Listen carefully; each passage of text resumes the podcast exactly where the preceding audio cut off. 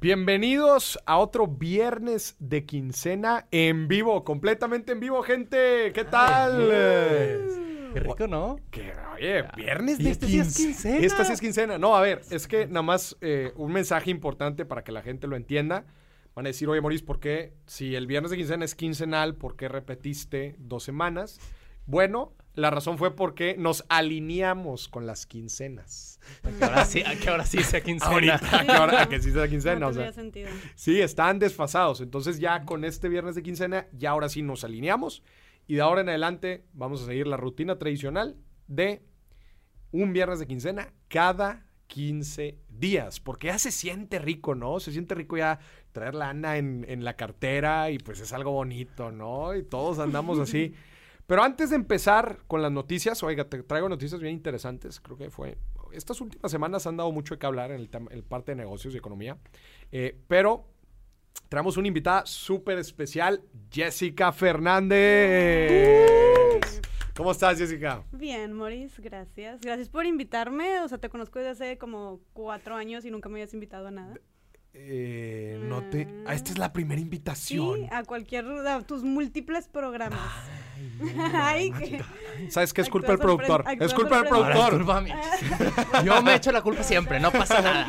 No, Jessica, esta es la primera de muchas. Les quiero decir algo. Jessica es la voz más fuerte en México y en Latinoamérica del movimiento en pro de la mujer, de la igualdad, ¿no, Jessica? Uh-huh.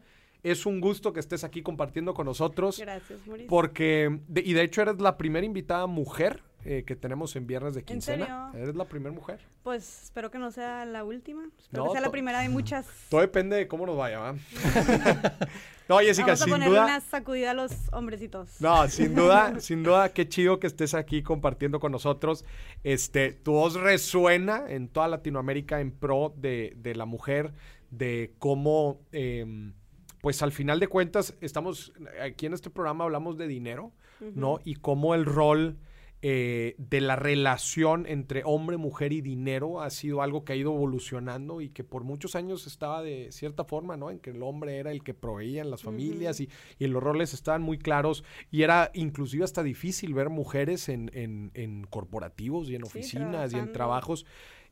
Y cómo en las últimas décadas todo esto ha dado un salto enorme y ahora el rol de las mujeres está en presidentas, ¿no? En directivas, gerentes, miembros del consejo. Muchas empresarias, claro. O sea, tú entras ahorita a un corporativo y es normal ver mujeres. Antes no lo era. Bueno, falta mucho todavía. Falta definitivamente. O sea, todavía hay una brecha muy grande cuando hablamos de mujeres en los espacios de poder y toma de decisiones, que es justo una de las luchas del feminismo, que las mujeres estemos más presentes en los espacios donde se decide qué va a pasar en nuestra sociedad.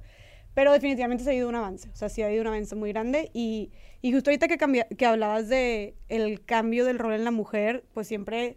ha ido un movimiento, el movimiento feminista, que lucha precisamente por los derechos de la mujer, por la libertad y por el empoderamiento de la mujer. Y cuando hablamos de empoderamiento, necesariamente, o sea, el empoderamiento de la mujer necesariamente tiene que ir de la mano con el empoderamiento económico de la mujer. Claro, definitivo. O sea, la mujer, si quiere ser independiente, necesita manejar lana, ¿no? Claro. O sea, si no es prácticamente, pues decir, ah, no, pues muy bien, sería como un acuerdo en papel que no jala, ¿no? O sea, uh-huh, tienes que estar acompañado, al final de cuentas platicaba y también la semana pasada con una consejera familiar y me decía, antes la gente no se divorciaba, por ejemplo, porque pues estabas ganchado, ¿no? Financieramente a tu pareja y inclusive muchas de las actitudes, desgraciadamente, de los hombres era, no me va a dejar.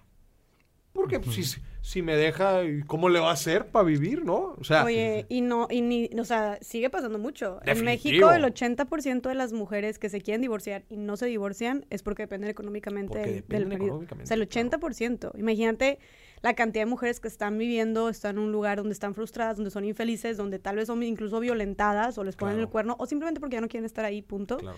Y las retiene el tema económico. Entonces hay un arduo trabajo por hacer en temas de, pues sí, de independencia económica, de empoderamiento económico, de sembrarle a las niñas desde pequeñas esta semillita donde tú ve por ti, tú trabajas, sé ambiciosa, busca tener tu dinero, no educarla siempre como nos han educado a, más bien, tu mayor mérito, lo que le debes de tirar es a buscar un hombre que te mantenga, no es más bien como tú, sé independiente y luego puedes encontrar a alguien con quien compartirlo y ser un equipo, pero no depender nunca de una persona. Uh-huh. Hay una historia bien curiosa que me tocó vivir en yo estaba en un restaurante, chéquense esta historia, está bien fumada, pero estaba yo en un restaurante comiendo con unos amigos y en la mesa de al lado había un grupo de señoras, pero claramente las señoras no se estaban amarrando en su tono de boda, o sea, estaban gritando, güey. Y era, pues, no, creo que era un miércoles, güey, o sea, era miércolito, o sea, ahí se andaban dejando caer en un restaurante.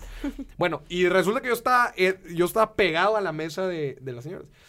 Y, pues, sin querer queriendo, güey, pues, me chuté toda la historia, güey, que estaban platicando, güey. Esos chismes que no quieres escuchar, pero por alguna razón no escuchas. No, güey. Aparte, sí, estaba con madre la historia, güey. Eres bien chismoso tú. Estaba con madre la historia, entonces estaba un ojo en el gato y otro en el garabato. Y estaba así, güey. Y en eso había una señora que todos le estaban poniendo atención y era como que la que estaba cotorreando ahí todo el tiro. Y la señora estaba diciendo que se había enterado, ¿no? Que su esposo le ponía el cuerno. No. ¿No? O sea, como que estaba... Pero como que lo estaba platicando así, como que no estaba ni llorando, o sea, como que no se le notaba tampoco muy triste, ¿no? Pero claramente pues estaba un poco consternada de que no, pues sí, y esto y lo otro, y pues todas las amigas le hacían preguntas, y de que cómo te enteraste, y estás segura, ¿no? Como que estaban ahí cotorreando el rol. Pero al final me llama, y yo ahí con el oído, ¿eh? Y en eso al final la persona dice, pero bueno, pues ¿qué le hago? Mira, mientras traiga dinero a la casa, que haga lo que quiera. Así concluyó. No, y ahí sí pasa con muchas. O sea, creo que están estos acuerdos donde se hace pato mientras tengan lana en la tarjeta. Se me hizo súper fuerte, ¿no? Sí, o sea, una persona, y yo me declaro, ¿no? Yo en este punto, en el tema del amor y las relaciones y los matrimonios, yo en este caso digo... Me pueden decir lo que quieran, pero yo sí soy idealista. O sea, ay, pues a mí me encantaría vivir en una relación en donde pues los dos nos queremos un chingo y que no necesitamos estar buscando cosas allá afuera, etcétera. Llámenme como quieran. Pero en este caso me llamó mucho la atención esa resignación, ¿no? De decir, ya, hombre, pues mira, mientras haya lanas, no pasa nada, ¿no? Dije, y te digo algo, me dio un poco de lástima. Claro, o sea, sí fue como es triste. Sí, dije... Güey, qué hueva, o sea, qué triste, como que, esa es tu aspiración de futuro, de proyecto de vida con una persona, o sea, ya, que ni modo. Ahí está. A ver, ojo, y quiero aquí también hacer un paréntesis, quizás hay gente que le funciona, y justo lo que decía Jessica de, oye, pues tenemos ciertos acuerdos, y pues así como él también, así como yo también, y si les funciona la dinámica familiar, cada quien, y esa es historia de cada quien, y yo no me voy a estar metiendo a eso. Pero solamente que esta persona se me hizo un poco triste, ¿no? Que estaba un poco consternada y que claramente se veía que le afectaba. Claro. Y decir, qué flojera que todo se remontó a dinero como la única razón. Y me hubiera gustado decirle, oye, ¿y qué pasa si al rato te dice, ¿sabes qué? Bye. Pues ya no hay lana. No, y aparte... eso es, o sea, ahorita lo que decimos de los acuerdos es un caso completamente diferente. O sea, algo hablado, preestablecido y acordado, pues ahí como dices tú, cada quien sus cubas. Claro. Pero aquí, obviamente, como tú dijiste, la señora no estaba... O sea, no fue algo que se acordó, sí, se sintió traicionada, estaba triste, etcétera. Y es muy triste, sí, cómo las mujeres nos terminamos quedando ahí. Y eso sin culpar a la verdad, sin culpar a la mujer. Y quién sabe, tal vez una en su lugar hubiera hecho lo mismo porque así fuimos. O sea, si fuiste educada y criada así... pues a veces es todo lo que puedes aspirar. Y dentro, no sé, sabemos que... Ay, son temas medio densos, pero bueno, ahorita nos alivianamos más. Pero cuando hablamos... Pásenle una chévere, Jessica, para que se alivianen. Una chévere. Oye, no, pero justo porque le diste en el clavo cuando hablamos de... O sea, en México está súper fuerte todo el tema de violencia contra la mujer, ¿no? Estamos en números rojos. Y a veces pensamos que violencia dentro de la pareja es... en la relación de pareja, ya sea de novio, esposo, lo que sea, es que te pegue tal cual, o que te insulte, o que te grite tal cual. Y no, realmente hay muchísimos tipos de violencia dentro de la pareja, patrimonial, económica, sexual, psicológica, etcétera, social. Y una de las, una violencia muy presente es la violencia económica, que precisamente es este control, este chantaje, esta limitación a través de los recursos económicos, y puede ser desde que te controlo demasiado la lana que te doy, te tengo bien vigilada la tarjeta, te chantajeo con que si es así o así, o no hay lana, o incluso hasta limitarte a... a mí me han escrito mujeres de que es que yo quiero trabajar, es que yo quiero emprender, ¿verdad? Y mi pareja es de que no, o sea, no puedes, o quién va a cuidar a mis hijos, o simplemente no quieren porque eso implicaría que ya no podrían tener control sobre ti, o sea, no quieren que sean económicamente independientes para poderlas controlar y retener, claro, ¿no? Entonces el tema de violencia económica también está súper presente, está denso, bien fuerte. Denso. Uh-huh. En mi casa, mis papás, siempre de que trabajaba mi papá y mi mamá se quedaba en la casa. Y un día dijo mi mamá, yo voy a trabajar. Ahí está mi papá. Y estábamos los tres ahí sentados comiendo. Y dice mi papá de que, no, ¿para qué? Yo traigo dinero. De que no vas a trabajar. Y mi mamá, todavía me acuerdo el tono que lo dijo. De que, estás pendejo. Si yo quiero trabajar, yo voy a trabajar. Y se metió a trabajar. Me acuerdo la cara de mi papá de que, ok, porque ya no le digo nada. Ya, ahí okay. Sí.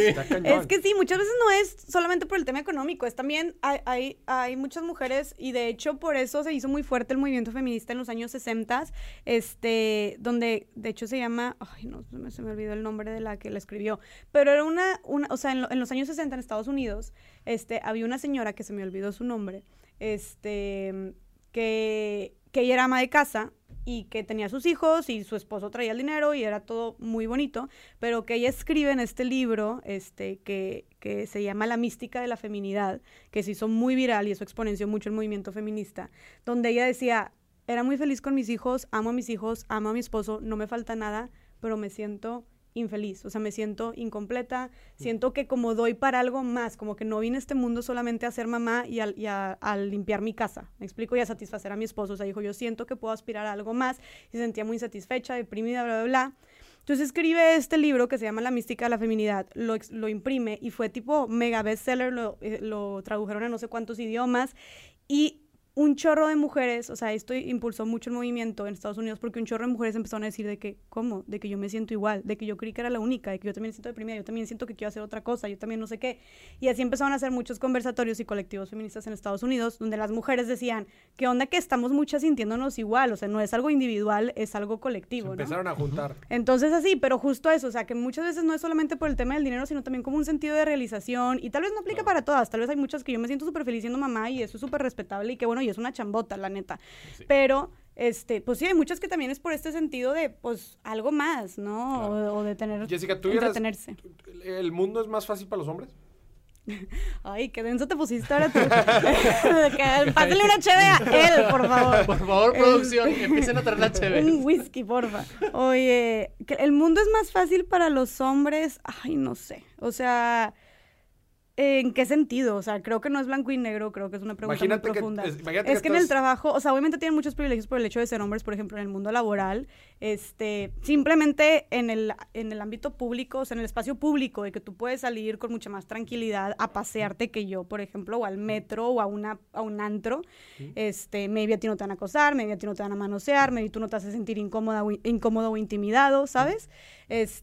Y está muy cañón como las mujeres con mucha facilidad sí nos sentimos así, pero también los hombres enfrentan muchísima presión, muchísimo estrés, pues todo el tema que deben de cumplir por el hecho de ser hombres también. O sea, porque cuando dices el mundo es más fácil, es como que, pues define lo que... Define fácil y para quién, ¿sabes? Ambos como que tienen sus dificultades. Sí, ¿no? El hecho de ser proveedor y ser cabeza de familia, claro, y tener que ser siempre fuerte y no verte débil y ser el mejor y competitivo, claro, y exitoso, también está, claro, cañón, ¿sabes? Es que a mí me da risa porque, digo, no me da risa, pero... Este es un escenario que yo me planteo mucho de... Imagínate que tú estás, ¿no? Al lado de Diosito, ¿va? Y te va a mandar ya al mundo, ¿va? Y estás listo y eres como un fantasmita, pues no tienes género, ¿no? Y estás ahí esperándote a que te mande. Listo, ¿va? Vámonos, vas, te mando, ¿no? Y estás analizando ahí el planeta, ¿no? Con Diosito y te dice, ¿ya estás listo? Y tú, sí, ya estoy listo ahí para echarme a los trancazos del mundo, ¿no? Y te dice Diosito, muy bien, ¿qué quieres ser? Mujer o hombre, ¿no? Y te pregunta. Y tú dices, ay, cabrón. Esa decisión, ¿me explico? O sea... Yo siento que, o sea, si lo... Es que, a ver, Digo, no creo que haya una respuesta, sí, pero... Pero yo creo que, o sea, la mayoría de la gente elegiría hombre. Es que a eso quería ir, sí. a eso quería ir con mi pregunta. O sea, si overall, ¿no? En conclusión, en resumen, la vida para un hombre suele ser más... Y yo sé que es bien complicado y bien complejo porque hay tantas variables y lo que tú quieras, uh-huh. pero creo que overall se define a esta pregunta que te acabo de hacer. Si estás listo para que te envíen al mundo y puedes decidir entre ser hombre o ser mujer, ¿qué decidirías ser? Sí. Digo, siempre vamos a tener un bias porque ya uh-huh. somos algo, uh-huh. ¿no? Pero está bien interesante la pregunta. O igual te preguntaría, ¿prefieres tener un hombre o una mujer de hijos? ¿No? ¿Un hijo o una hija? Sí. Ay, buena pregunta. Digo, hay también, Juan, otros factores, pero también interesantes. Digo, también eso, o sea, digo, lo puedes preguntar aquí en México y tal vez sea, más diversidad o más equitativa la respuesta de que alguien quiere niño, alguien quiere niña. Pero, por ejemplo, te vas a los, países como China o India y ahí hay muchísimos feticicidios. Por las restricciones, ¿verdad? Que tienen. Porque tienen restricciones de cuántos hijos van a tener, por ejemplo, eso en China, y quieren que sean hombres. Entonces, asesinan a sus fetos, o sea, literal, antes de que nazcan, porque saben que es mujer. O incluso recién nacidos. O sea, hay muchos infanticidios y feticicidios porque quieren que sea... O en la India también, ahí no hay tanta restricción y es como... No porque es más honor para la familia que sea hombre. Llevo puras niñas, no, yo ya quiero el hombre, ¿sabes? Y con las niñas, pues, ahí sí, es que ahí sí está bien cañón el tema del machismo, obviamente. O sea, ahí está mucho más de que intenso, pero ahí sí es como que no tienes un hombre en tu familia, no hay honor. Claro. ¿Me explico? Y las mujeres no sirven para nada. El contexto cultural es importantísimo. Gente, ¿les parece si nos metemos a las noticias? Qué chinga, este tema está bien chido. Pero yo quiero hacer una aclaración aquí. Jessica Fernández próximamente va a estar con nosotros en Dimes y Yates para hablar justamente de todos estos temas. Va. Pero bueno, vamos con las noticias. ¿Les parece? Pero antes de todo, sí... a ver, comentario del viernes de quincena pasado, literal, vi unos 20 de faltaron las cheves. ¿Y las traes? Por producción, por favor. ¿Las traes? Nos haces el favor. O sea, yo tenía mi café, mi agua y me van a... Unas cheves, ustedes también en casa, gente, aquí. Relájense, ya es viernes de quincena, ya les cayó la nómina. Pregunta, ¿dónde nos las vamos a ir a quemar? No se las vaya a quemar, hay que ahorrar una parte, acuérdese. Acuérdese, no, nada de yo me lo merezco. Conste, nada de... que Mauricio y Daniel me están mega mal influenciando aquí, yo tenía mi cafecito. Jessica, es viernes en la mañana, pero bueno, aquí la gente densa. Te voy a decir algo, Jessica. Contigo estamos innovando en muchos aspectos. Te voy a decir por qué. Sí. Número 1, eres la primera mujer que invitamos a viernes de quincena. Número 2, eres la primera persona con la que echamos chévere. ¡Ey! ¡Salud por eso! A ver, ustedes también en la oficina. Si están en la oficina, échensela. Díganle al jefe. Espérate. Salucita. Acuérdense, ya es viernes de quincena, gente. Ya les pagaron por lo que hicieron, por lo que trabajaron. Estoy seguro que cumplieron sus metas en esta quincena. Vamos a relajarnos tantito, es una parte importante para después, para después entrar a trabajar y ser productivos después. Y es cierre de mes. Cierre de mes, ya, tranquilícense tantito. Oigan, ¿qué onda que ya estamos en octubre? El departamento de contabilidad, eso sí, apaguen el programa, no nos estén viendo, ustedes dedíquense al... Sigan pagando. Sigan pagando, muy bien. Gente, noticias interesantes. Número 1, primer noticia. Si a alguien le quedaba duda de que la cultura coreana llegó para quedarse a nivel mundial... Es un hecho. Quedó. ¿Ya vieron Juegos del Calamar o no? No. Que no, le he visto. No la han visto. Pero muero por verla. Te voy a decir por qué. Muero por verla. No la han visto. Te voy a decir por qué no la he visto. ¿Por qué? Normalmente, cuando hacen estos hypes de series y películas, voy con las expectativas así. Y está como que así. Entonces, me termina decepcionando. Entonces, me espero a que se baje un poquito el hype y luego ya la veo. Te la bañaste. Que te estás aguantando las ganas todo el mundo y tú de que no, para bajar mis expectativas. Tú, Jessica, ¿por qué no la has visto? Mejor voy a leer un libro. Porque, la neta, porque no me he dado chance. O sea, no, pero la verdad no soy de ver series, pero esta la voy a ver porque, neta, todo está en todas partes. O sea, está en memes, TikTok, mi familia la está viendo. Pero ahora sí alcancé a ver una parte que pasé y se veía muy cruda, la verdad. Es una serie muy extraña, me atrevo a decir, está bien curiosa, o sea, está muy rara, tiene mucho violencia, definitivamente. De hecho, la próxima semana en nuestro stream semanal quincenal también, stream en YouTube, voy a dar mi opinión, porque es una serie también que está muy cargada de finanzas. O sea, hay una implicación ahí financiera importante. Ah, sí, porque están compitiendo por dinero. Sí, sin entrar a detalle, lo platicaremos después y obviamente sin darles spoilers a la gente. Es un grupo de gente que está participando en un juego, son concursos, y algo muy curioso que tienen todos los participantes es que todos financieramente están prácticamente quebrados. Uh-huh. Entonces son gente que tienen un estilo de vida muy... precario. En la línea, ajá, están en la línea, precario, están limitado, llenos de deudas. Entonces es gente que quizás no tiene muchas cosas que perder en la vida, entonces los van... seleccionando a cada uno y resulta que están todos metidos en este juego, que nadie sabe absolutamente nada, ni quién lo creó, ni por qué están ahí, etcétera. Lo único que saben es que todos les haría muy bien una gran cantidad de dinero. Entonces, bueno, ¿por qué estamos hablando de Squid Game en inglés? Netflix, está... El juego del calamar. Porque Netflix, bueno, para empezar, ya es la serie más vista en otro idioma que no sea el inglés en Netflix. Okay. Y todo pinta que va a llegar a ser la serie más vista de Netflix. Wow. Todo pinta. La verdad es que la cultura coreana está... Digo, ya hemos visto el hype y la euforia que hay con el K-pop, ¿no? Y BTS y todos estos grupos. Pero les quiero platicar algo bien interesante sobre cómo esta cultura coreana... o sea, ¿qué está pasando, básicamente? O sea, ¿por qué todos lados está Corea? O sea, ahora resulta que se volvió en moda ser coreano y todo este tema de Corea. Pues lo están haciendo muy bien, ¿no? O sea, hay demasiado talento. Demos doble clic. ¿Por qué? Te estoy de acuerdo contigo. Que lo están haciendo demasiado... muy bien. Pues porque siento que las que yo he visto, o sea, de hecho, últimamente, cuando he visto películas, es como que sean coreanas. Porque neta están bien fumadas, o sea, no sé qué se fuman. Están curiosas. Pero, y tienen como siempre de que no te esperas esto, y es como, o sea, como que neta te vuela la mente. Y, por ejemplo, el año pasado fue creo que Parasite. Sí, o sea, sí, la de Parasite estuvo cañona, que todo el mundo que está cañona esa película, y de hecho ganó un Oscar y así. Y también, no sé si era coreana ¿no? Sí. O era japonesa. No, si era coreana. No, si era coreana, La de Parasite. Sí, era coreana. Entonces, no sé, o sea, cuando lo estás haciendo muy bien, pues no sé, creo que tienen ideas muy, pues que no te lo esperas, muy fumadas, también son muy sádicos, entonces, no sé. Claramente podríamos ver la diferencia entre una película coreana y una película de Hollywood, ¿no? Son cosas... Una mexicana. Y una mexicana, son completamente distintas, ¿no? Estoy de acuerdo con Jessica en que como que el sazoncito coreano está curioso, está picante, está... Entonces, eso obviamente te gancha, ¿no? Pero a mí me gustaría dar doble clic a los economics, de qué es lo que está pasando detrás de la cultura coreana. O sea, ¿por qué? Porque ahora está en exportación y la fregada. Y yo siempre he aplaudido a Corea. Siempre la he aplaudido. Güey, Corea es de este tamaño, güey. No tiene recursos naturales, güey. Y está perdido en un mar de Asia, güey. Y aparte tiene a su peor enemigo enfrente, güey. Así es cierto. Corea del Norte, ¿no? O sea, ¿cómo le hacen, güey? O sea, yo he conocido gente coreana. La gente coreana es increíble, güey. O sea, les encanta la fiesta y son súper cálidos. Sí, claro. Ah, pues aquí se vinieron todos los de No, pero yo no los conocí aquí. Yo los conocí en Europa. Hay muchos coreanos aquí. Y hay muchos... Aquí en Monterrey, para los que no sepan, se vino Kia, ¿no?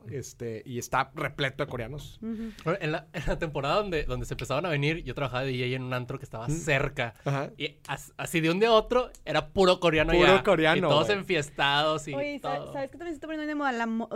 Bien de moda, vaya, la moda coreana. O sea, también muchas tendencias en moda bien cañón. Pero déjenme les platico esto. Neta, está súper interesante. Bueno, lo que quería aplaudirle a Corea es que el gobierno es muy inteligente al momento de invertir. Porque empresas tan grandes como un Samsung, ¿no? Sale de Corea siendo tan chiquito. ¿Qué está pasando ahora con BTS y todo el K-pop? O sea, ¿cómo le hacen? ¿Qué está sucediendo? Corea es buenísimo para armar hubs, muy parecido a lo que hizo China, de armar diferentes hubs y decir, aquí yo les voy a dar incentivos para que crezca esto. Y muchas veces el mismo gobierno es el que se mete. O sea, el mismo gobierno es el que está fondeando el crecimiento. Y déjenme les platico específicamente el caso de la cultura coreana, que llevan apostándole por 30 años, metiéndole billete. O sea, hay inclusive dentro de la rama del gobierno, hay una rama que se especializa en K-pop, güey. O sea, de cómo impulsar ese rollo, güey. Nada más para que veas la visión que traen. O sea, ellos saben que quieren exportar su cultura y le van a meter billete. Y ojo, esto no nada más Corea lo hace. Los países más chingones en el mundo O sea, los más desarrollados, estaba hablando de Francia. Francia le mete un gran billete a exportar la cultura francesa y el lenguaje. Estados Unidos ni se diga. Que lo haga con política exterior dudosa es otro tema. Pero ahí te va lo interesante de BTS. Hablemos de BTS y de todo el K-pop, ¿no? Que seguramente la gente lo ha visto. BTS es un... Estos boy bands. Es como los... Boy bands coreanos, muy famosos. Son los Jonas Brothers. Pero se ha vuelto viralísimo. ¿Saben cómo nace BTS? ¿Cómo? ¿Y todo el K-pop? ¿Cómo? Ahí te va. ¿Qué es esto? ¿Cómo, Maurice? Está bien interesante. ¿Sabes cómo nace un artista en México? Pues, el güey tiene talento, ¿no? Lo escautean, dicen, hace dúos con personas. Sí, no, pero este güey, vamos a apostarle, ¿no? La disquera lo apadrina, le paga, etcétera. Ya está. Chido, este güey es una máquina. Bien. Y así crece. Ellos lo hacen al revés. O sea, ¿lo sacan de que puma el estrellato luego? No. Las bandas y el K-pop están hechas en salas de conferencia, güey. Ellos se sientan y dicen, hay que armar una boy band. Ok, vamos a armar una boy band. Ok, ¿de qué va a hablar la boy band? Pues hay que hablar, el boy band tiene que hablar de problemáticas que tiene el mundo actual. Y tiene que meter electrónica, música electrónica, que es lo que ahorita está pegando. Y estos factores están pegando. Muy bien. Ok, pero no queremos que se quede en Corea, güey. ¿Cómo la exportamos? Bueno, si la quieres exportar no le puedes poner un nombre coreano, güey. Le tienes que poner siglas reconocibles. BTS. BTS se pronuncia en todos lados, BTS. Muy bien. Se va a llamar BTS. Muy bien. ¿Cómo lo hacemos para que otros países de China, de Asia lo adopten? Pues no pueden ser puros cantantes coreanos. Metamos un cantante chino, metamos un cantante de Tailandia, metamos un cantante de Japón, metamos... Y así no va a ser un boy band coreano. Aunque el concepto va a ser coreano, pero... Lo van a adaptar bien, vas a ver que sí. Mira, no lo voy a escuchar. Ok, siguiente paso. Muy bien, ya tenemos el concepto. Siguiente paso. ¿A quién reclutamos? Güey, estos vatos arman concursos como The X Factor y así, pero en Corea. Güey, millones de personas aplican y de ahí sacan a los buenos, güey. Pero ojo, desde los 11 años están aplicando, güey. No. Esos vatos los... Y como scouteando fútbol. Esta persona... Esta chava sí se ve buena, tráetela. Esta persona, tráetelo. Güey, los entrenan por años, güey. Clases de canto, clases de baile. Wey. O sea, ellos crean al artista. Ellos crean al artista con base a un concepto que ellos ya lo fabricaron en el laboratorio, güey. Y son cuatro firmas que se encargan de todo este rollo. Y tú te pusiste a investigar, ¿o qué? Sí, claro. Es que está súper padre el concepto de Corea y obviamente ya se hace hit y saben explotar muy bien las redes sociales. Y en redes sociales haz de cuenta que se dejan caer, no como los artistas de antes que es, ¡ay! Las redes y cómo se usan y ¡ay! No. No. Estos güeyes nacen siendo influencers, güey. Y ya nacen con todo un concepto. Eso es lo que hacen en Corea. Y por eso funciona, porque está pensado. Ojo, también son... los critican mucho porque dicen, esos son grupos... falsos, son grupos acartonados, está todo comercial. Pero jala, güey, la gente los está escuchando. O sea, ¿tú crees que si eso lo replicaran en México tendría el mismo éxito? Con Pedrito Fernández y Cristian Castro. Te voy a decir algo también, porque creo yo que falta mucho eso aquí. Número uno... Porque también el gobierno le mete mucha mano, Ojo, estas boy bands y todo el concepto del K-pop ya se convirtió en un tema político. O sea, obviamente es un tema hiperpolítico. Entonces, es toda una industria que se crea con base a mucha inversión, mucha visión y mucha gente relacionada. O sea, mucha gente que tiene el mismo objetivo y lo están haciendo en grande. Y por eso... Oye, no es casualidad que después vemos que el cine coreano está explotando. Ajá. Órale, güey. Entonces no es nada más la música. Ahora es el cine, güey. Y ve tú a saber qué va a venir después, güey. O sea, en general la moda. Ellos se pusieron como objetivo. Queremos exportar la cultura coreana. ¿Cómo la hacemos? A través de la música, a través del cine, a través de marcas como grandes empresas transnacionales, güey. Así ellos. Corea es muy chiquito. Sí, está cañón. Corea es muy chiquito, güey. ¿Cuántos habitantes tiene? Checa el dato. Esa es una historia, está bien interesante. Entonces, bueno, Squid Game, ¿no? Ahora series, ya no nada más películas, ahora también series, ¿no? Entonces, bueno, es un tema que se me hace muy interesante. ¿Ustedes están, Jessica, tú crees que bandas fabricadas así como de acartonadas, ¿no? Que, ay, es que cualquiera podría decir, yo no veo esencia ahí de música, yo no veo que les apasione lo que hacen. Que más, muchos de ellos ni siquiera saben cantar. ¿Qué vas a saber tú, chamaco pendejo de música? Tú de música. Escucha los Guns N' Roses. Sí. ¿Qué opinas? O sea, ¿tiene valor musical eso? Claro, yo creo que sí. O sea, de hecho yo no, o sea, no creo que tuviera hasta menos valor musical que alguien que lo haya hecho diferente, porque pues también son gente pues que se entrenó años. Obviamente le tiene que gustar, le tiene que apasionar, y es gente que se entrenó años, o sea, no veo por qué no funcionaría y no veo por qué no fuera igual de válido, ¿sabes? Y digo, se demuestra... Además, dudo que la gente se ponga tan crítica de que... Con todo lo que estás diciendo tú. No, pero claro. Es algo muy similar a lo que pasa con el reggaetón. Es algo muy similar a lo que pasa con el reggaetón. ¿Por qué? Sí, que mucha... bueno, ahorita se acaba de pelear J Balvin con Residente, porque J Balvin dijo... De hecho, tenemos hot dogs para eso. Sí, tenemos unos hot dogs. A ver, esto es un caso brutal que pasó esta semana, ¿no? Chismecito. Pues, chismecito, ahí les va. Que J Balvin, ¿no? Se queja un poco con la academia y dice, oigan, a nosotros los reggaetoneros y al reggaetón en general, la cantidad de nominaciones que tenemos es mínima para el alcance y la audiencia que tenemos. Como que nada más nos usan de que, ay, sí, tú traes rating, vente, chiquito, vente. Yo aquí, sí, sal. Pero que en realidad no les dan tantos premios. Eso fue lo que dijo J Balvin. Luego salió Residente, Don Omar y otros. Pero a J Balvin se le unió Daddy Yankee, se le unió Nicky Jam, se le unieron otras personalidades del reggaetón. Pero luego salió la contraparte del reggaetón y salió Residente y salió... Sí, que fue el más escuchado el comentario de Residente. También Don Omar dijo algo similar. Dijo, a ver, güey, no estés llorando, güey. A ver, yo tengo, ¿cuántos dijo? 39 Grammys, que no valoren el reggaetón. No valoran tu música. Ajá, ¿no? El Residente le dijo de que... En particular. Le dijo, está bien, la música que haces es como un hot dog. Está bueno, te lo comes ahí, pero si quieres comer bien, te vas a un restaurante. ¡Hala! Y yo, wow. Oye, esta semana. Yo no estaba enterada de ese chismecito. Sí, no, claro que hay un tema ahí muy, muy grande. Pero a ver, J Balvin, pero ¿cómo? O sea, digo yo que no estoy muy adentrada en temas de reggaetón, pero como en general lo conozco... Claro que escuchas J Balvin un chorro, ¿no? Está en todas partes. No, sí, pero lo que está quejándose es de las nominaciones. Bueno, pero tú estabas preguntando si la gente lo va a escuchar, si lo va a apoyar, si se va a hacer famoso. Este tipo de música. Y si al final de cuentas les dan en realidad el valor que merecen. Pues es lo que digo. No sé, o sea, ¿realmente los artistas que más escuchamos son los más premiados? Bueno, es que, por ejemplo, Bad Bunny, compositor del año, el año pasado también fue como que... Pero bueno, eso va en contra de lo que está diciendo J Balvin. Exacto. Las dos, o sea... una de las cosas que dice J Balvin, una de las cosas que dice J Balvin es, el reggaetón, el género urbano, como se dice, es muy amplio, ¿no? Tienes trap, ¿no? Tienes reggaetón, tienes ay, güey, ¿cómo se llama? Dembow. Hay diferentes. Perreo intenso. Hay diferentes. A mí me gusta más estilo tipo Mau y Ricky.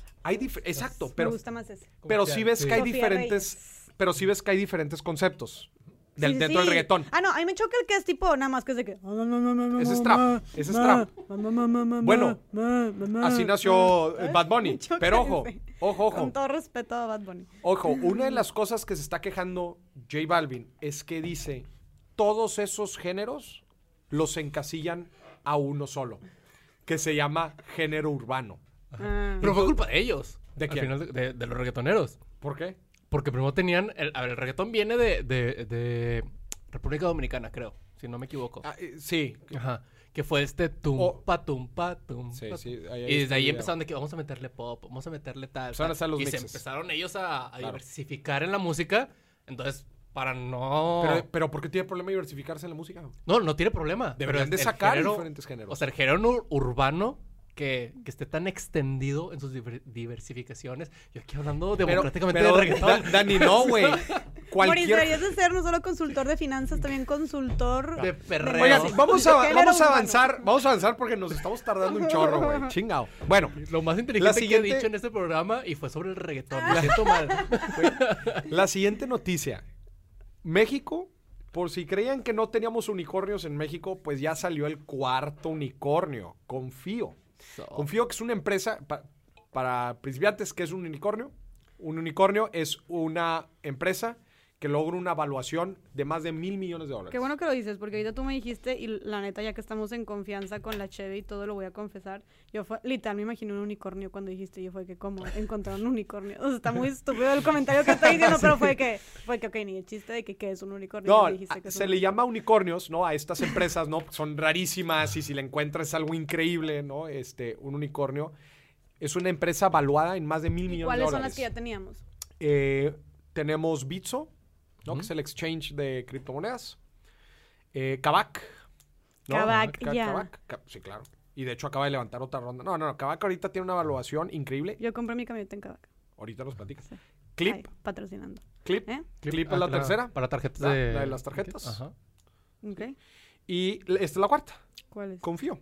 Que Confío, para los que no sepan, Confío es una empresa que da préstamos, créditos a empresas, pequeñas y medianas empresas, que normalmente pues los bancos por alguna traba no logran tener financiamiento para capital de trabajo, para proyectos, etcétera. Pues con Confío facilita mucho el proceso. Y algo interesante de esto que les acabo de decir es que de estos 4 unicornios, los 4 tienen un gran componente financiero. ¿Es cierto? ¿Te fijas? Bitso, sí. Criptomonedas y activos digitales, ¿no? Clip, tarjetas y procesores de pago. Kavak. Oye, Maurice, Kavak son autos usados. Analiza bien su modelo de negocio. Sí. Es más un modelo financiero que un modelo de autos usados. Porque principalmente juegan con, pues te lo compro. Sí. Y pues juegan ahí con el tema de vender, comprar o etcétera. De financiamiento. De financiamiento, etcétera. Se convierte en un negocio, en un negocio financiero. Y ahora, Confío, son créditos a empresas. Entonces, a ver, y esto, ojo, yo también lo quiero decir, los fondos de capital de riesgo, que son los fondos que invierten en empresas en etapas muy tempranas, yo los he visto. El rendimiento, la ganancia que están obteniendo estos fondos de riesgo que invierten, nada más por ponerles un dato, invierten, imagínate, en 20 empresas, y de esas 20 empresas nada más esperan que tengan éxito 3 o 4. Todas las demás van a ser un fracaso. Ya lo saben. Ya lo saben, y así es. Okay. Las que sacan las papas, o sea, los que les dan el rendimiento a estos fondos, son fintech, güey. Son empresas fintech. Para los que no sepan qué es fintech, Financial Technology, son empresas que están revolucionando la industria financiera, servicios financieros, con tecnología. Las 4 empresas que te acabo de decir ahorita son fintech. Son así. SoftBank es fondo de inversión que ha apostado por muchos de estos unicornios, pues es uno de los principales inversionistas en Confío. O sea, ¿tú recomendarías a los emprendedores que empezaran que le tiraran algo así, a una idea de fintech? Pero claro. Completamente. O sea, tú vas a las reuniones de levantamiento de capital, hablas con inversionistas, en el momento en que te mencionan la palabra fintech te regalo otros 10 segundos de entrevista. ¿Tú crees, si ya tienes mi atención? Si fueras a Shark Tank y es algo de fintech, ¿crees que todos le entrarían? Pero tuviera muchísimas posibilidades. Acuérdate, Jessica, que muchas veces los negocios, la idea inicial, el modelo de negocio inicial... Sí, está bien, a ver, la idea, sí, padre. Pero lo más probable es que el próximo año, en 2 años, en 3 años, ya vayas a haber pivoteado a algo que el mercado mismo te está validando. Pero la dirección esa nadie te la quita. Te voy a poner un ejemplo. Confío. Oye, ¿cómo Confío está dando créditos ahorita, el modelo que usa, etcétera? Eso va a cambiar y en 5 años va a ser diferente. Pero Confío, estoy seguro que en un inicio, y lo platican en varias entrevistas, dijeron... Nosotros queremos revolucionar y democratizar el crédito a pequeñas y medianas empresas. ¿Cómo lo vas a hacer? ¿Con una aplicación? ¿Metiéndole algoritmos? ¿Metiéndole inteligencia artificial? ¿Quién sabe? Pero eso es mi objetivo. Es lo que quiero. Ya. Entonces, tú hablas con un inversionista, aunque tengas 0 desarrollado, estés en tu día -5, y le digas, ese es mi objetivo, ya les vas a llamar la atención. Lo segundo que se van a ver es a ti. ¿Y tú? ¿Y por qué tú? ¿Por qué tú vas a revolucionar los créditos? A ver, dime. ¿Qué has estudiado? ¿A quién conoces? ¿En qué tienes experiencia? Ah, muy bien. Los cómo vienen después. Entonces, por eso, si alguien, si tenemos emprendedores que nos están viendo, gente, métanse al tema fintech, neta, métanse al tema fintech, ahí hay billete, y es muy grande. Bueno, esa fue la noticia número 2, perdón, porque me ando, aquí es que chinga, andamos pisteando, bueno. Ni andas pisteando, no le has dado ni un trago. No, sí, claro que sí. Eres puro pex. Chino, andamos pisteando. Noticia número 3, noticia número 3, ya para darle velocidad. Gente, Banco de México, otra vez peleando contra la inflación. Que salieron las cifras, esta semana salieron las cifras de la primera quincena de septiembre y la inflación, pues ahí va, sigue a niveles del 5%, entonces Banco de México toma la decisión de subir la tasa de interés de 4,5 a 4,75. 4,75, 25% la subió. Te voy a preguntar lo que todos estamos pensando. A ver. ¿Y en qué afecta eso a nosotros? Sí. Okay. ¿Y eso qué significa? Muy bien. Lo hemos hablado en varias viernes de quincena anteriores. Sí, creo para que empezar, literalmente el primero ¿sí? lo hablamos. Para empezar, lo primero que tenemos que entender es la inflación. Creo que ahí todos estamos de acuerdo, ¿ah? O sea, las cosas empiezan a aumentar de valor. Digo, en México, las cervezas, por favor, en México hemos tenido, en México en los últimos años hemos tenido periodos de inflación bastante controlados. Uh-huh. Pero tú vete a Venezuela o vete a Argentina, en donde lo que tú compras hoy, mañana cuesta el triple, y en una semana no te alcanza absolutamente nada. Ay, no, qué horror. La inflación, ¿por qué es tan perversa? Porque afecta a los más pobres, a los que menos tienen. Claro. Porque ellos tienen sus ahorros, no está su dinero invertido, claramente. Entonces, su dinero se deprecia, pero rapidísimo. Sí, es que tienen ahorros. Y lo pronto es que tienen sus ahorros. Lo pronto es que tienen sus ahorros, y cuando vuelven a checar sus ahorros, ya no les alcanza para tanto. Entonces, la inflación es uno de los fenómenos macroeconómicos más complicados y más terribles. El que hayan subido la tasa de interés es una forma de pelear contra la inflación. ¿Por qué? Banco de México sube la tasa de interés y eso es la tasa de referencia que utilizan las instituciones financieras para prestar. Entonces, significa que si tú, Yeca, vas a sacar un crédito hipotecario, o si tú en tu empresa quieres pedir prestado para invertir, uh-huh, o si tú quieres pedir un crédito personal, etcétera, ahora va a ser más caro. Sí, o sea, voy a terminar pagando más porque el interés es más. Porque es más. ¿Y eso porque sería bueno? Ok. Porque imagínate que ahora te das cuenta que el interés va a ser más alto y dices, ¿sabes qué? Mejor es muy caro. ¿Sabes qué? Mejor no la voy a dar.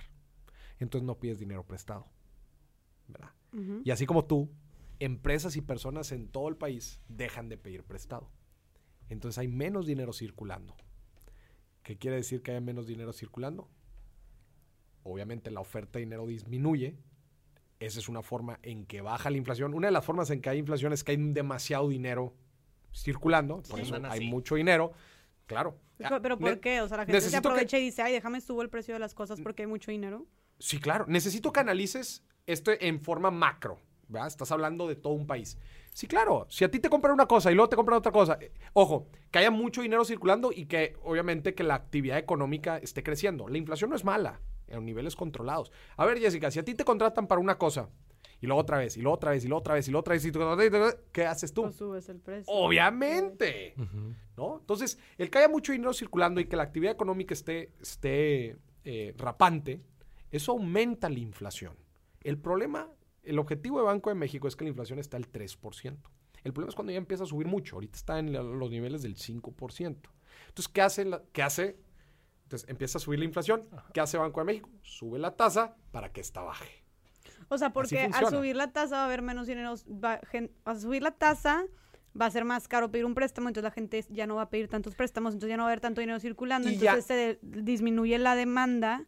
Exactamente. Y entonces, Jessica, a ti ya no te contratan tantas cosas. ¿Qué haces? Pues bajo el precio. Ah, o lo mantienes. Y dices, entonces ya, ahí déjamelo. Ahí está. Ahí déjamelo. Y neta sí funciona así. O sea, neta sí, claro, es tan automático. Si es de que no. A ver, no es tan automático. No. Y esto es paulatino. Y obviamente son... Jessica, acuérdate, el estudio de la macroeconomía es como... miles y millones de gente en un país funcionan y conviven. No es tan automático, obviamente no. Ni siquiera las tasas de los bancos copian inmediatamente la tasa de interés. Es un proceso. Pero de años, supongo. No, meses. No tanto años, más bien meses. Okay. Pero claramente, ojo, el Banco de México se junta 8 veces en el año a definir la tasa de interés. Entonces, por ejemplo, ahorita se van a volver a juntar en noviembre. Y en noviembre, Jessica, ¿qué van a ver? ¿Cómo va la inflación? La inflación se mide todas las quincenas.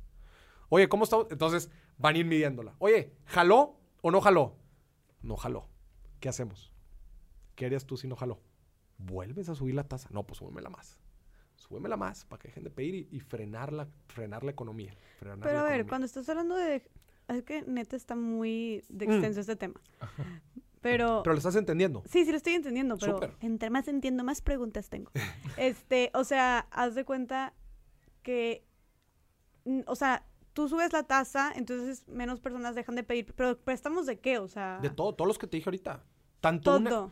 Imagínate, un empresario que quiere abrir una planta, va a pedir prestado, pero ahora es muy caro, pues ya pero no quiero. Estás hablando de grandes cantidades de dinero, ¿no? O sea, realmente la población en México que tanta gente pide prestado. Estoy hablando de grandes cantidades de dinero y de grandes cantidades de personas. Ok. Acuérdate. Y es diga, no te pongas tú en tu situación. No, no es mía. De hecho, en otras personas que, o sea, en una situación donde, no sé, pone tú, la mitad de la población en México vive de que, o sea, es clase media baja o incluso baja. Y es como, tal vez esas personas no estén pidiendo préstamos. ¿O sí? Bueno, pequeños préstamos. Sí, y ojo, no muchas veces a los bancos, etcétera. Pero es toda una cadenita. Eso. Hay que entender aquí que es toda una cadenita. Y así como dices que no es automático cuando suben la tasa de interés. Te voy a poner un ejemplo. Okay. Este empresario, ¿no? Que iba a invertir para crear una nueva planta, ¿no? Y aumentar las ventas. Oye, pues ¿sabes qué? Ya decidió mejor no abrir la nueva planta. Entonces ya no aumentaron las ventas. Entonces, como no aumentaron las ventas, ya no les puede subir el sueldo a sus empleados. Entonces, sus empleados ya no ganan más. Sus empleados siguen ganando el mismo. Entonces, como ganan lo mismo, van a seguir consumiendo lo mismo. Ya sí, no van a consumir más. O sea, tiene otros efectos. No es solamente directo con el tema del préstamo. Es que es lo que te digo, que hay que ver la cadenita completa. Sí.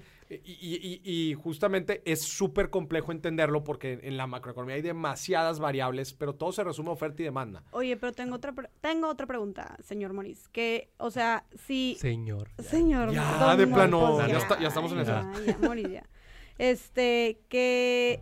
Cuando, así como tú dices de que los bancos no se tardan luego en aumentar, o sea, la tasa de interés, el supermercado, por ejemplo, si es también se tarda o luego también aumenta de los precios. No, eso es automático. Eso sí cada quien, ¿no? Eso sí, o sea, la inflación de los precios cada quien y es bien variable, no sé si sucede un tema en Michoacán y dejan de producir tantos aguacates, ve ese mismo lunes o martes al supermercado y vas a ver a cuánto va a estar el aguacate. No, esos precios cambian así. Entonces realmente... Es como decirte, la gasolina. Oye, ¿por qué ponen los letreros en las gasolineras? Güey, es que cambia diario, güey. O sea, cambia todos los días. Entonces realmente cuando sube la inflación no es que a fuerza todos los precios de todas las cosas van a subir que al día siguiente. No, ojo, la inflación se mide con una canasta básica de ciertos productos que dicen, oye, si obtenemos la medición de todos estos productos, podemos tener una muy buena muestra representativa de los precios que normalmente la gente lo consume. Ojo, eso también. Vemos la inflación, pero no vemos la inflación real, de nuestra vida. Oye, pues la canasta básica, pues mucha gente no consume la canasta básica. Oye, pues yo que me transporto mucho, a mí me interesa la gasolina, porque eso es... para mis insumos, para mi empresa, ¿no? Pero también, por ejemplo, uno que es humilde y se transporta en transporte público, también suben el precio del camión y eso es chingado. Claro que es un indicador, o sea... También sube el precio del camión. Sí, cada que suben la gasolina, suben el... De que a lo mejor 50 centavos, pero por ejemplo, yo para venir aquí tomo 2 camiones y luego para regresar a mi casa otros 2. Entonces, 50 centavos para diario. Cada camión. Sí, claro. De que diario, de que al mes, igual y son... 50 pesos, pero ya son 50 Dani, pesos. Tienes que venir a vivir más cerca, güey. Ya estoy buscando. Es que yo te ayudo, pues está muy lejos. Me queda más cerca de la casa de mi mamá. Oigan, pero no, ya voy a venir para acá. Ya voy a venir para acá. No, pues sí es importante. Si alguien sabe de que aquí, de que conozca aquí cerca. Sí, güey, estás demasiado lejos, güey. Demasiado, por el aeropuerto. No, sí está. Es que luego cuando me vaya de viaje, ¿cómo le voy a hacer? Hay un camión directo desde mi casa hasta el aeropuerto. Literal, 12 pesos y llego al aeropuerto. Pues, ¿y cuánto haces, güey? Nada. No, nada. Es que de ahí agarra la autopista. No, yo he pasado. Sí, güey. No, está volada. No manches, güey. La neta, volviendo al tema de los coreanos rápido ahorita antes de que llegue Jessica, está cañón, güey. O sea, sí. Es impresionante. A mí me encanta entender muchas de estas tendencias de por qué es que está sucediendo esto. Obviamente, si tratas de analizar un poco la historia, pues te ayuda a crear nuevas políticas y a tomar nuevas decisiones hacia futuro. Pero es bien interesante lo que están haciendo en Corea. Es también que creo que ayudó a que la cultura coreana se masificara. ¿Qué? Es que, por ejemplo, los frikis antes, de que uno que es friki también, ajá, de que sí lo ocultabas. O sea, sí te quedabas de que... ¿Sí? Que si tú eras friki, sí lo ocultabas. O sea, si tú coleccionabas tarjetas de Yu-Gi-Oh, no decías nada. Ah, ok. Y esta cultura como que es de... Ahora sí, lo hizo cool. Sí, ahorita ya es cool. Ahorita todos quieren coleccionar eso. Ahorita todos juegan videojuegos. Todos ven anime. Sí, sí, cierto. Ahorita ya todos. Por ejemplo, lo que pasó con eso... Bueno, ahorita hablamos de los videojuegos esos que... Bueno... Pero a ver, échate... Vamos, creo que ya acabamos con las preguntas. Échate la noticia que nos gustaría. Es que tengo... Esta... Primero, la primera que traigo, no nos gustaría que fuera falsa. No nos gustaría que fuera falsa. ¿Y es falsa? No, es verdadera. Ah. Ahí te va, Jessica. Llegamos a las preguntas. Ok. No, llegamos a la sección de noticias. Ya acabamos las noticias tradicionales, para que sepa nuestra invitada especial de hoy. Ahora pasamos a la sección de noticias que son verdaderas, pero nos gustaría que fueran falsas. Oh, my God. Pero venga, la primera nos gustaría que fuera... Bueno, es cierta y no nos gustaría que fuera falsa. A ver, venga. Es que, mira, para todo... Oye, aquí yo noté que cada que hablamos de cripto, la gente viene y... Es bien fanática, güey. Sí, sí, sí. A ver, ¿cuál es? Pero, si ustedes no saben invertir, déjenme les digo que ya hay un hámster que aprendió a invertir en cripto. ¿Cómo, güey? Te lo juro. ¿Y qué hace, güey? ¿Le pica un botón que es comprar y otro vender, o qué? Efectivamente. Tiene su casita, tiene una casa... Ay, no. Donde empieza a jugar ahí y como que aprendió que... Cada cosa hacía algo. Me recuerda al Pulpo Paul. ¿Te acuerdas del Pulpo Paul? ¿Qué mundial era? ¿El de Alemania? Sí, el de Alemania. Era el Pulpo, ¿no? Que predecía los juegos, güey. ¿Cómo les encanta ese tipo de cosas a la gente, güey? Aparte la apostaba. A ver, porque hay una persona enseñándole un hámster a sí, güey. Aburrimiento. Yo creo que se encerró en pandemia y dijo... La pandemia ha impulsado muchísimas cosas, cosas irracionales del ser humano, como enseñarle a un hámster. A ver, ¿y cuál era la otra que tenías?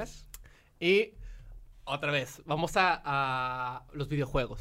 Se está haciendo una burbuja bien fea. ¿Por? Bien fea. Se acaba de vender el Sonic, un juego ya bastante viejo, en 350,000 euros. ¿350,000 euros? Sí, la copia original. Del Sonic. Ajá, lo acaban de comprar, de que en eso se vendió, de que empezaron a pujar todos. Ajá. Y se está creando una burbuja alrededor de los videojuegos. ¿Por qué? Porque empezaron a comprar videojuegos de que viejitos, de que... Por ejemplo, a mí me gusta como que... Son colección, pero, por ejemplo, yo me iba a la Friki Plaza y me encontraba juegos viejos de que 80 pesos. De que, esto yo lo jugué de niño, lo compraba y lo guardaba. Es que ojo, o sea, el ciclo de vida de los productos, o sea, es, pues, ¿no? La moda, ¿no? Después pasan de moda y se convierten, pues, en chatarra muchas veces, pero después pocos de ellos llegan a convertirse a grado colección, güey. Podrías hablar de un Mustang 76, güey, ¿no? O sea, oye, ¿cuántos autos hay alrededor del Mustang 76 en esa época, güey? Pues, autos había un chorro, güey. Tú, si ves ahorita uno de esos, podrías decir, güey, eso es una chatarra, pero ves el Mustang 76 y dices, güey, ese... Es un auto de colección, güey. No, y en videojuegos el de Super Mario Bros. O sea, imagínate, tener una de las primeras copias. O sea, yo muero por uno de esos. Mis papás lo tenían cuando eran novios y toda mi infancia fue jugando eso. Y ya lo dejé de ver por años, no sé qué pasó con él. Y de verdad he intentado tanto conseguir uno y no puedo conseguirlo. O sea, y muero por uno. Sí, ahí salen. Sí. En los manches, ahí en chingue está rascando. Es que empiezo a buscar y te encuentras. Pero la consola, o sea, todo, ¿sabes? Ah, o sea, sí, que... También. Sí. Ahí donde están los chavos jugando Yu-Gi-Oh, que huele medio raro. Pero ahí te los encuentras. Ahí te los vendes. Es una por otra, te aguantas el olor por encontrar el juego. Güey, a ver, se vendió en el 2000, ¿qué fue? 2011, se vendió el NFT en $68 millones. Ajá. El NFT que era una colección de Beeple, que es un artista digital súper famoso. En $69 millones, güey. Sí. O sea, madre mía. Y era, ¿sabes qué era?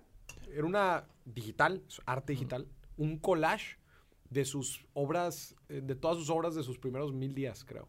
Ajá.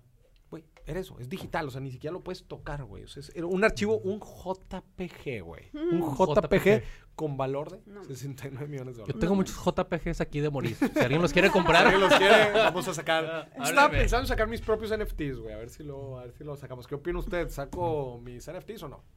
Yo creo que sí, ¿eh? Vamos a la sección, última sección. La de preguntas. Híjuela, güey. Ay, malas experiencias financieras. Malas experiencias financieras. En una date. En una date. Yo quiero platicar una, ¿les parece? No, primero las damas. Primero, por favor. Ay, gracias. ¿Has tenido una? Sí, sí he tenido una. A ver. Ahorita cuando me preguntan... Espero que no sea con mi hermano, ¿ah? Porque... Jessica es novia de mi hermano. Soy su cuñada, ¿qué tal? El cuñiz. No, con Farid, no, todo bien. Todo bien, muy bien. Pero con otro chavo que existía antes de Farid. Salí con él una vez y fue la última vez que salí con él. A ver, que también, la verdad, yo he revolucionado mucho mi manera de pensar en cuanto a que las citas, que a veces yo puedo pagar tú o mitad y mitad o lo que sea, proporcional lo que X. O sea, el punto es que ya me he relajado mucho más. Ya no es como, el hombre paga siempre y así tiene que ser, porque la verdad sí me educaron y me costó, pero bueno. En ese momento... Antes de que yo, o sea, en ese momento fue hace como 5 años, yo cero hablaba de esos temas, cero me había como deconstruido, y ahí era como que el hombre paga y ya, ¿sabes? Ajá. Como muchas mujeres pensamos, y aparte yo tenía que como 20 años. Salí con este chavo, era la primera vez que salía, la verdad, X, o sea, lo conocía poquito, y yo en ese momento tenía una marca de ropa que se llama Polana, personalizábamos diferentes prendas, y pues la verdad, de hecho yo, una cosa lleva a la otra y luego por eso acabé en redes y dando conferencias, pero estaba viento en popa todo con el proyecto, me está yendo súper bien, tipo con la marca, con Polana, y pues era una marca conocida. Entonces, este chavo, como que sabiendo eso, ya fuimos al cine, horrible también cine para la primera cita, es de que, pues, sí, pésima primer cita al cine. Güey, estás con un extraño que tiene responsabilidad por aquí al lado y los dos están así. Sí, y te está gustando la película. Es la peor primer cita. ¿Por qué? No era el cine en su primera cita. Y te ves que se va a morir, no, mal. O sea, tal vez si antes o después vas a cenar o así, sí, pero el chiste es cotorrear de que quiero conocerte, ¿sabes? Para ver si quiero una segunda cita contigo, no de que reírnos de una película, ¿sabes? Pero bueno, el punto es que llegué con este güey. Ya sé por qué no tengo novia. De que siempre las invitas al cine y ahí queda. Yo cometí ese error hasta que un amigo me dijo, compa, no lo haga. No. Déjelo hacer. Y la neta sí lo dejé hacer y muy bien. Si hablas con ella durante la película, es que va bien y ya la invitas a cenar. Pero si no, si algo, o sea, si algo no va bien, es de mal gusto hablar en medio de la película. Ajá, es de que, güey, quiero ver, ¿sabes? Sí. Es que si algo sale mal, tienes una hora de silencio y no pasa nada. No, estoy de acuerdo. Está bien. Bueno, pues para mí empezamos mal. Y de que ya fuimos ahí y luego, o sea, X fue algo muy rápido, pero estábamos de que pidiendo y él solito fue de que, y llegamos al cine y creo que él compró los boletos, pero estábamos pidiendo qué comer. Y me dijo algo así como, mi marca se llamaba Polana. Y él luego lo fue como que, Polana picha. Y yo de que... Pues es típica, ¿verdad? Sí. Y yo de que, ja, ¿sacas? O sea, de que, güey, ajá. Ya los dos jajas últimos ya eran de, güey, estás bien pendejo, que, cállate. Ja, ¿sabes? Y luego era de que no, sí, Polana picha, no sé qué. Y yo fue como, me sentí muy incómoda y más te digo, o sea... Ah, te lo tiró varias veces. Sí, me lo dijo. O sea, él quería que Polana pichara, güey. Fue como, Polana iba a pichar, ¿sabes? Y yo sentí esto y pues la neta, te digo, en ese momento me molestó más y me incomodó más porque yo cero traía este chip de sí, no pasa nada. Digo, para empezar, es que a mí me nazca y horrible que me estés como poniendo una situación de que... Incómoda, de que ahora sí tiene... Aparte era de que, ¿sabes? Y yo de que, qué horror. Y luego ya X, el punto es que fue de que yo, pues sí, yo puedo pagar eso. ¿Neta? Sí, Polana picha, ok. Y ya de que... fue que, ok. Y yo, ok, de que sí, pues yo pago. Le dije, pues sí, tú pagas los boletos, de que está bien, yo pago la comida. Se la quería ahorrar el cabrón, el vato pidió, tipo, el combo extra jumbo, no sé qué... entonces era fast food. Era fast food. Era de que, no, sí, esto, no sé qué. Y luego, y le agregas un chocolate y le agregas no sé qué. O sea, te juro que nunca había pedido tanta comida en mi vida. Y luego ya, Polana picha. Y yo de que, güey, tipo, neta, me la pasé muy, o sea, dije, qué pex con este vato. Güey, qué ansia de vato, güey. Qué pex con este vato. Y ya, o sea, obviamente toda la película yo fue de que, o sea, firmaste tipo tu, de que despedida. Al principio de la película y ya fue que toda la película fue que nada más voy a ver la película y me voy a ir. Pero a mí, o sea, refuerza mi punto. Tuviste una hora de silencio después de eso. Sí, de que yo dije, me voy a concentrar en la película y en pasarla bien. Y ojo, o sea, para empezar, sí fue por la manera que lo dijo.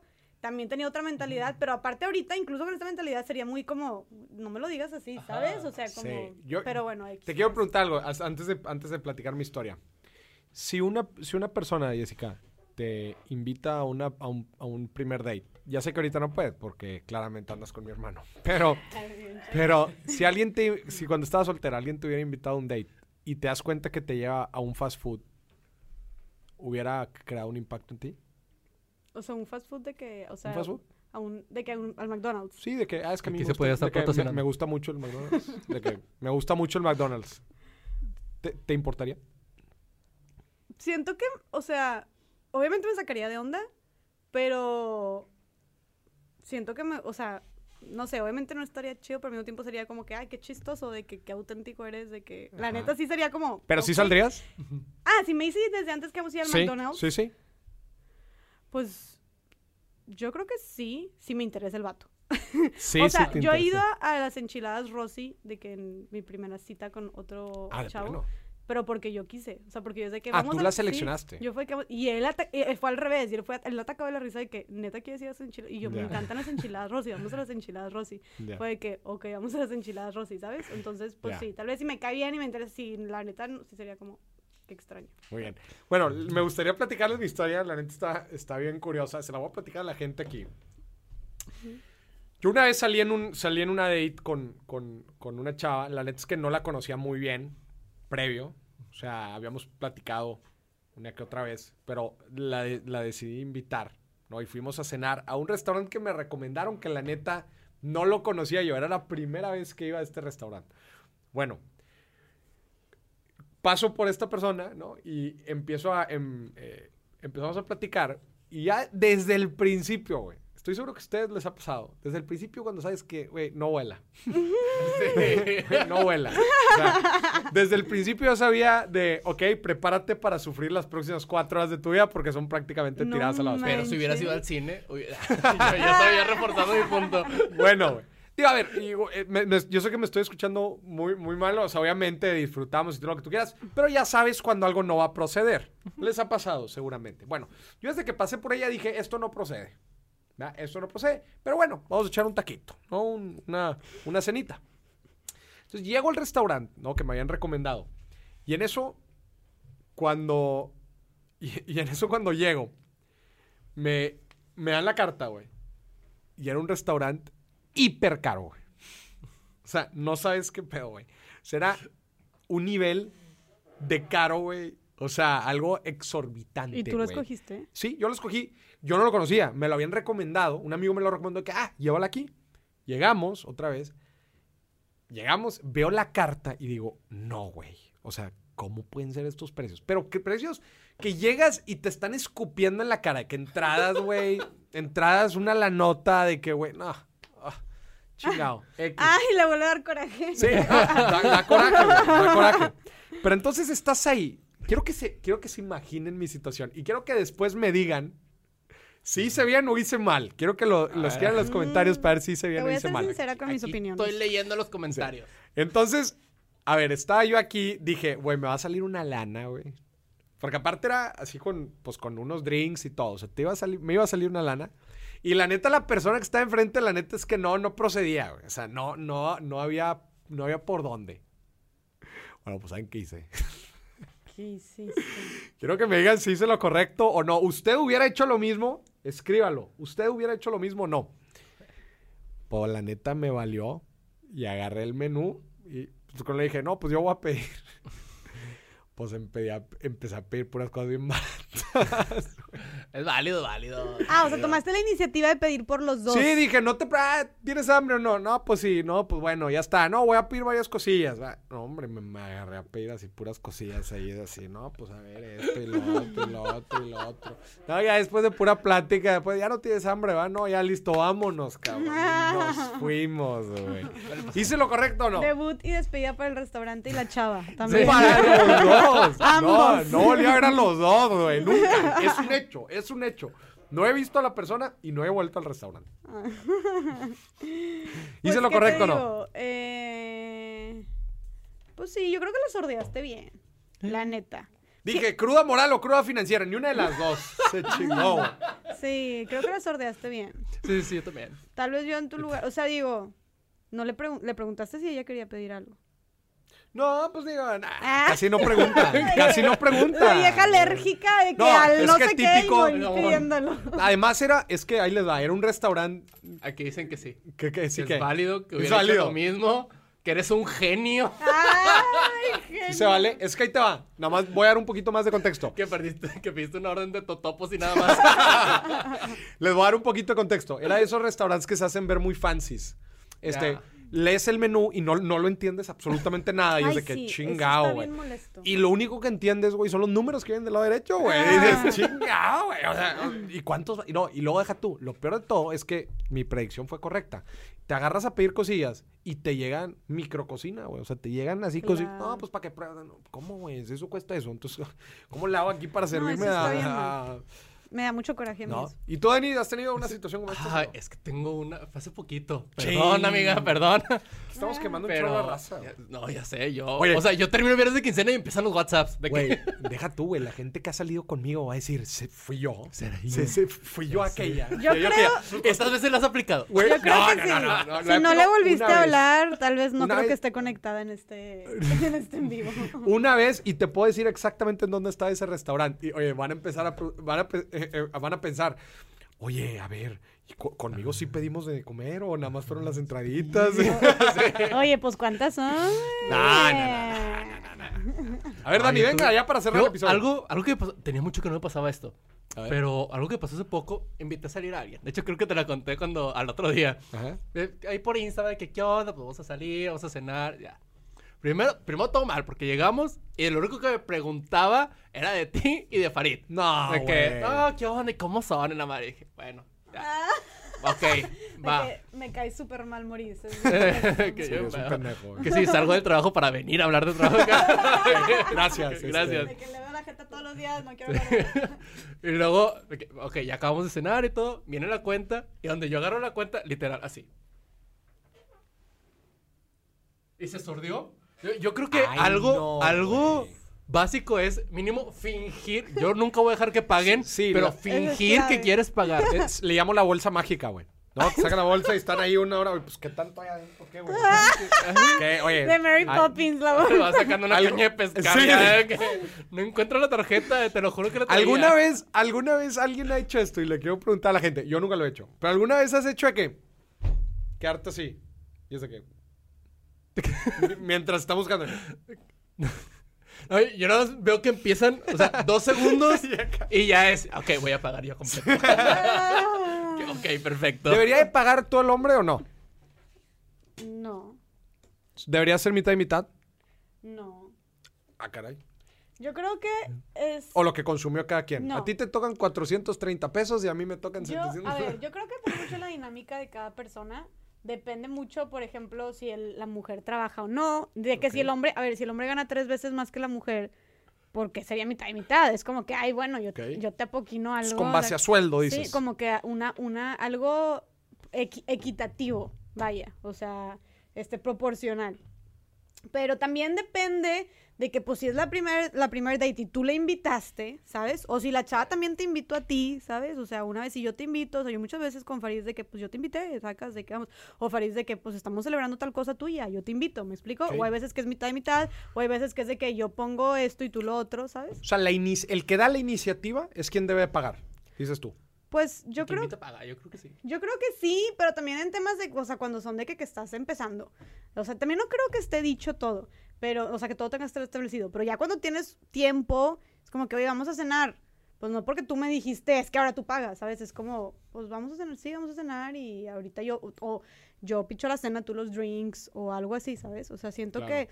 Pero sí, definitivamente creo que no... Que ya deberíamos de cambiar esa mentalidad en la que todo recae en el hombre... Sí, o sea, y busquemos nuevas formas. No tiene que ser mitad y mitad. Puede ser, algo proporcional o puede ser tú esto y yo lo otro.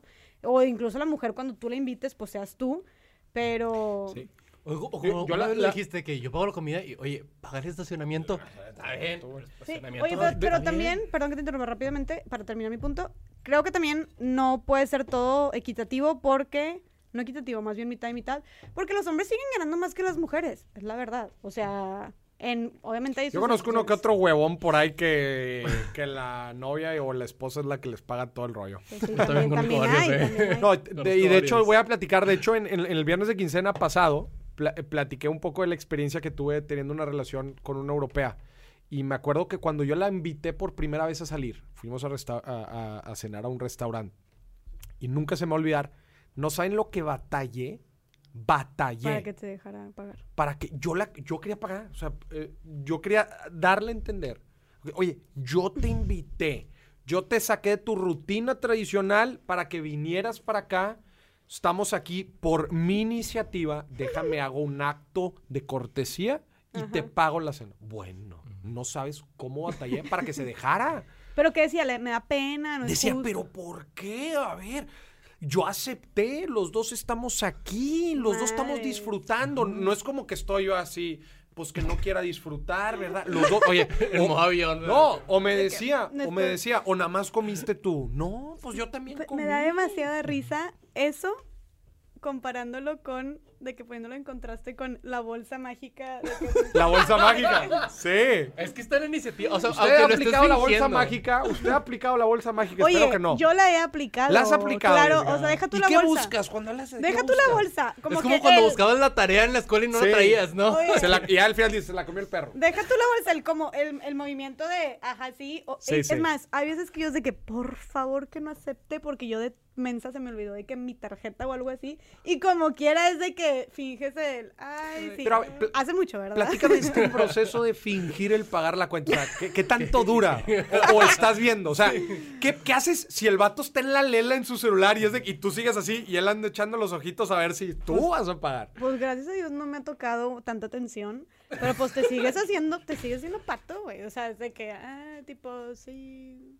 O sea, sí, es un continuo hacerse pato. No, a ver, obviamente ya sí llega un punto en el que, de que creo que sí me ha llegado a pasar, donde no se ve mucha iniciativa. Es como, pues ya, fuck, pues sí, ya lo sacaste, güey, claro. Ya lo sacaste y ok, y va, y no sé qué. Maybe ya, o sea, me ha tocado que ya lo sacas y ya mi hora es de que, no, ¿qué te pasa? Bla, bla. O maybe sí, no sé. O sea, dice Jessica, no, yo la pago, no te preocupes. Primera y última. No, fíjate, antes sí pudiera haber empezado así, ahorita ya no. O sea, ahorita ya tengo una mentalidad diferente. No, muy bien, muy bien. La neta, yo me llevo una súper sorpresa justo en esta, o sea, era la primera vez que batallaba así, especialmente porque era la primer date. Y obviamente ya cuando los parejas maduran un poco, ya no están en esta etapa de conquista y todo, pues ya se normaliza mucho y ya empiezan a dividir las cosas y así.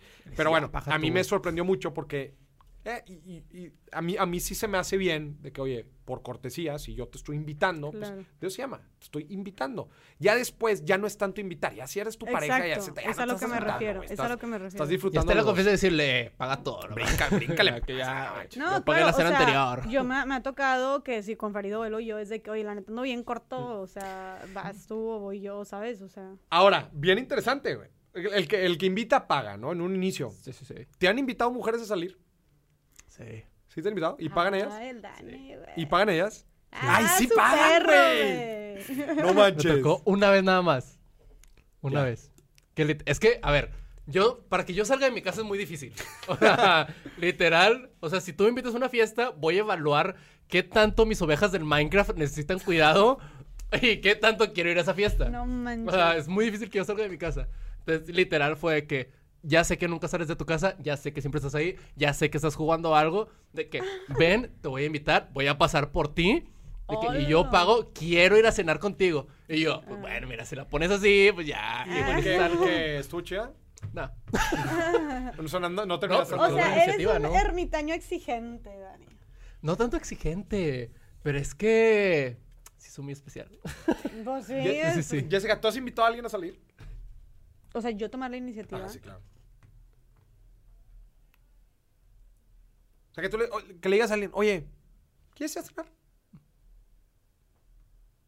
Creo que sí. ¿Sí? Pero yo ya sabía que tenía interés. O sea, ya me había invitado antes. No se vale. Okay, sí, no, es de que, no, si él me invitó primero, oye, la segunda. Claro. Sí, la segunda sí se da mucho que, oye, si hubo química y todo, oye, pues la chava dice, oye, ¿jalas a hacer algo? Sí, no, eso sí he hecho. La primera. No. La primera nunca. Ay, yo, no, la neta no. Y a ver, y eso es algo que a mí me causa mucho problema, porque obviamente ya es como que, a ver, estás dando este mensaje de que tú también, pon el ejemplo, bla, bla, ¿sabes? O sea, este mensaje de independencia, empoderamiento, bla, bla, de romper con los roles de género y así, y estereotipos, pero la verdad, sí se me ha complicado a veces cuando, justo ayer en un podcast, antier, hablaba de eso, de cómo...